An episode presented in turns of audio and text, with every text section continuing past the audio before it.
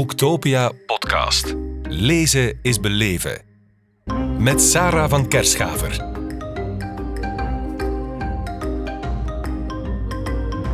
Christian de Koning, welkom in onze podcast op Boektopia in Kortrijk. Dankjewel, goedemiddag. Goedemiddag. Ja, uh, toch een bijzonder personage, als ik jou zo mag noemen. Christian de Koning, uh, je bent uh, thrillerauteur, uh, maar meteen ook oud-commissaris bij de politie. En die twee, ja, die hebben wel een en ander met elkaar te maken, heb ik begrepen? Ja, dat klopt. Ik ga jullie onmiddellijk een primeur verklappen. Oké. Um, eind van dit jaar komt een nieuw boek uit, mm. Flick Stories. En uh, dat is niet in de reeks Pinaard of niet in de reeks uh, Stijn Goris, maar dat is een one-shot. Een, een boek dat tussen de reeksen invalt. En het gaat over mijn uh, 40-jarige carrière bij de Brusselse politie. Spannend. Ja. Zodanig uh, dat ik een aantal 60 verhalen heb, 60 cases waar ik heb aan gewerkt. Onder andere de zaak Pandy heb ik mm aan gewerkt. Ik heb ook, uh, was ook verbalisant bij de CCC-aanslagen in de Stuiverstraat in Brussel. Dus ik heb daar wel een en ander over te vertellen. Het is natuurlijk niet alleen kommer en kwel. Um, wij hebben ook veel uh, humoristische zaken meegemaakt of zaken waar we ons kunnen in onderdompelen qua humor, zodanig dat we de vuiligheid en de smeerlapperij die we hebben ervaren door ons werk toch een beetje kunnen afwassen en met een beter gemoed uh, naar huis kunnen gaan. Ja, en humor, waaraan denk je dan bijvoorbeeld? Um, wel, bijvoorbeeld... Uh, er was zo eens een wijkinspecteur die op het commissariaat toekwam en die had een plusje aap gevonden op de vuilbak. Een mooi beestje. En die zei van, wij waren toen gehuisvest in een oud commissariaat, met een oud eerhuis met toiletten boven, uh, kelders, bureaus in de kelders, dus waren echt slecht gehuisvest toen. En die zei van, uh, ik ga die haap op het toilet van de commissaris zetten. Ik zei, dat loopt slecht af. Nee, nee, zei hij, dat komt goed. En dus die zei met dat plusje beest naar boven gegaan het toilet van de commissaris opengemaakt en heeft hij dat beest bovenop de stortbak gezet. Mm -hmm. En hij heeft gewacht tot de commissaris toekwam. En toen zei hij, commissaris, het circus op het Flagetplein, uh, die staan er al een tijdje, maar daar is een aap ontsnapt. Ja, zei de commissaris, wat kan mij dat maken dat er een aap ontsnapt is? Ja, maar we weten niet hoe dat hij zal zijn en misschien, ja, we moeten toch opletten, misschien zit hij wel op uw toilet, dat is de enige waar hij kan zijn. En dus de commissaris, oh, gewoon. Mm, mm, mm. Mm -hmm. En die gaat boven, die kijkt toch even in zijn toilet, die stormt naar beneden. De koning, daar zit een aap op mijn toilet. En ik zei dan van, commissaris, nee, er zit een aap op mijn toilet. Bel de dierenbescherming. Commissaris, ik wil geen commentaar horen. Bel de dierenbescherming. Dus ik zei, oké, okay, hij, wil, hij wil niks weten, dus ik bel naar de dierenbescherming. Ik zeg, er zit een aap op het toilet van de commissaris. Oh ja, die mensen komen af met een wagentje. En die man komt commissariaat binnengewandeld met een vangnet in zijn één hand en een banaan in de andere hand. Mm -hmm. Uitgerust. En dus, uh, waar is het? Ah, op het toilet. De commissaris gaat mee en die man zegt tegen de commissaris, luister, zegt hem, die zijn snel, die beestjes, dus uh, zorg ervoor dat de deur snel open gaat. Ik glip binnen en u doet de deur achter mij dicht. Zo gezegd, zo gedaan. Na twee minuten komt die man buiten gestormd duwt die banaan in de hand van de commissaris en zegt: Man, dat gaat u veel geld kosten. Nee, ik verzeker u, dat gaat u veel geld kosten. Dus die man naar beneden, de commissaris staat daar verbouwereerd bij. En uh, hij gaat dan kijken en dan vindt hem die plusje aap natuurlijk bovenop die stootbak. Ai. Komt hij met die plusje aap naar beneden, zet die op mijn bureau en die zegt van... De koning, jij wist ervan. Ja, ik wist ervan, commissaris. Waarom heb ik niks gezegd? Ik zeg, maar ik heb het proberen te zeggen, maar u wou niet Mhm. luisteren. Ja, maar, ja, maar... En ik wil, dat, ik wil weten wie dat, dat gedaan heeft. En dan op dat moment komt die man van de dierenbescherming terug binnen. Die neemt die banaan uit de hand van de commissaris en terug naar buiten.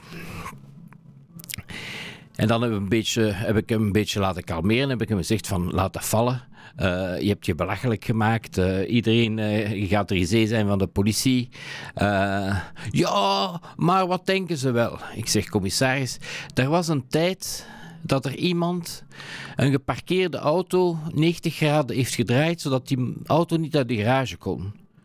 En toen zweeg hij en toen zei hij, wat weet jij daarvan? Ik zeg, genoeg om te weten dat u dat was. Ah, En toen is die zaak gewoon... eh, er is niemand ontslagen. Niemand ontslagen. Die zaak is gewoon in de vergeethoek geraakt. Beter voor iedereen natuurlijk. En begrijp ik dan dat het eh, fictieverhalen zijn of zijn het allemaal Het verhalen? zijn allemaal echt gebeurde verhalen. Ja, allemaal. Ehm, maar ja, er zijn ook heel triestige verhalen bij hoor. Ehm, op een oudjaarsavond, ik was van, met wachtdienst in de namiddag. En ik had afgesproken met mijn collega eh, dat hij mij vroeger zou komen aflossen. Zodanig dat ik nog een beetje van, in plaats van om 8 uur, zou mij om eh 18 uur komen aflossen. 6 uur. Dus dan kon ik nog een beetje genieten van eh, mijn avondje in familie en met mensen. En rond 4 uur kreeg ik bericht van de meldkamer dat er een jumper op het dak van parking 58 stond. Dat is de tiende verdieping. En een jumper is dan een, iemand die... En een jumper, wij noemen dat in ons vakjargon een jumper, dat is iemand die klaar staat om te springen. Nu, ehm, wij weten uit ervaring dat jumpers amper springen. Dat is een kreet om aandacht, een vraag om aandacht. En ehm, de brandweer is onderweg, een patrouille is onderweg. De ziekenwagen met de psychiater van wacht is onderweg. Dus meestal loopt dat goed af. Dus ik maakte mij niet te veel zorgen. En ehm, een beetje later kreeg ik een eh, tweede melding van de meldkamer. Die zei van, eh, chef, ehm, hij is gesprongen. Oké. En ik hoorde aan, aan, aan de aarzeling van, van de mensen van de meldkamer, aan de stem, daar was nog iets. Ik zei, hij is gesprongen en wat dan? Ja, chef, eh, hij had een baby in zijn armen. Oh. Dus hij is gesprongen met het kind in zijn armen. Dus ik ben daar natuurlijk naartoe gegaan om de vaststellingen ter plaatse te kunnen doen. Brandweer was daar, ziekenwagen was daar, de mug was daar. De man was dood, was overleden, maar het kindje, het kindje was nog niet dood, was niet overleden. Waarschijnlijk opgevangen door het lichaam van de man, de vader, als we, toen dat we dat later wisten. En ehm, die lag in de ziekenwagen en werd behandeld door de mugarts. Dus ik deed al mijn vaststellingen. En eh, op een bepaald ogenblik eh, zie ik dat de brandweermensen uit de ambulanciers uit de ziekenwagen komen. En ik dacht, wat is er aan de hand? En zeiden, ja, het kindje is overleden in de ziekenwagen. Ik zeg, ja, en dan, ja, nu moeten we het ook op trottoir leggen. Ik zeg, pardon? Ja, we moeten dat op trottoir leggen, want wij mogen geen dode mensen vervoeren. Och jee, bureaucratie. Dus dat kon ik niet eh, aanvaarden, dat men daar een kind dat dood was, dat men dat gewoon op de stoep ging leggen, in afwachting eh, dat de begrafenisondernemer het kwam weghalen. Ik heb de dokter over aangesproken, maar die zei ook van nee, we mogen geen dode mensen vervoeren. Toen dacht ik van, we moeten een oplossing vinden. En eh, ik zei aan de dokter, maar dat kindje is juist gestorven toen hij in de ziekenwagen. Ja. Stel nu dat jullie vertrokken waren naar het ziekenhuis en dat dat kindje onderweg gestorven is, wat dan? Ja, dan rijden we door naar het ziekenhuis. Zeg, kunnen we het niet fixen dat dat eh, kindje toch nog leefde toen u vertrok hier? Want u begrijpt ook de situatie, de absurde situatie van een dood kindje van een baby van die op het trottoir te leggen. Met een dekentje over. Of een laken. En hij is toen in mijn verhaal meegestapt. Eh, ze zijn vertrokken en dus hij heeft eh, verklaard dat het kindje onderweg overleden is, zodanig dat het niet op eh, het trottoir moest gelegd worden. U bent nu met pensioen. Ik ben nu met pensioen sinds het- een paar maanden, ja. Is het, was het voor u belangrijk om te wachten op dit moment om te schrijven over alles wat heeft meegemaakt en dat ook echt wel een indruk heeft nagelaten? Absoluut. Ehm, als politiecommissaris ben je gehouden aan een bepaalde ehm, vorm van, ehm, moet ik gaan zeggen, van eh, ehm, voorbehoud makende. Ehm, je mag niet zomaar zaken schrijven, zeggen of doen. En zeker niet bepaalde eh vonnissen of arresten van rechtbanken bekritiseren. Nu dat ik met pensioen ben, ehm, maakt mij dat niet uit. En als ik iets te zeggen heb over iets, dan ga ik dat nu kunnen doen zonder problemen. Er is zoiets als vrijheid van meningsuiting. Ja, ja. Maar als ambtenaar ben je wel gebonden aan een zekere voor, aan een zeker voorbehoud. Flick Stories um, zal eind dit jaar, heb ik begrepen?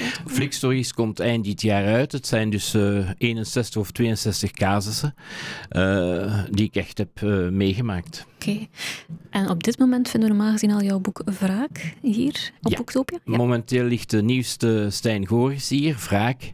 Um, is het uh, zoveelste boek. Ik ben een beetje de tel kwijt omdat ik uh, twee reeksen schrijf. Mm -hmm. En dus weet ik niet meer hoeveelste boek uh, Wraak is in de reeks Stijn Goris. En met Pinart en de, de Kruinaar mm -hmm. heb ik ook een aantal boeken. Dus ik zit een beetje gevangen daartussen.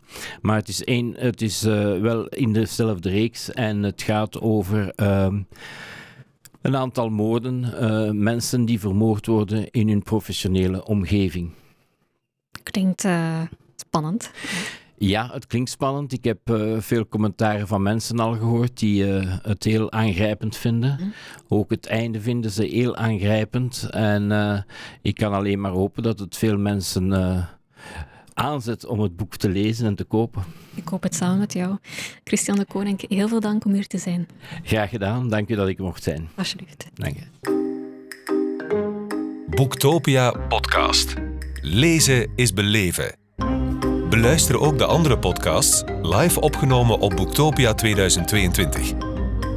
Nu via je favoriete podcast-app.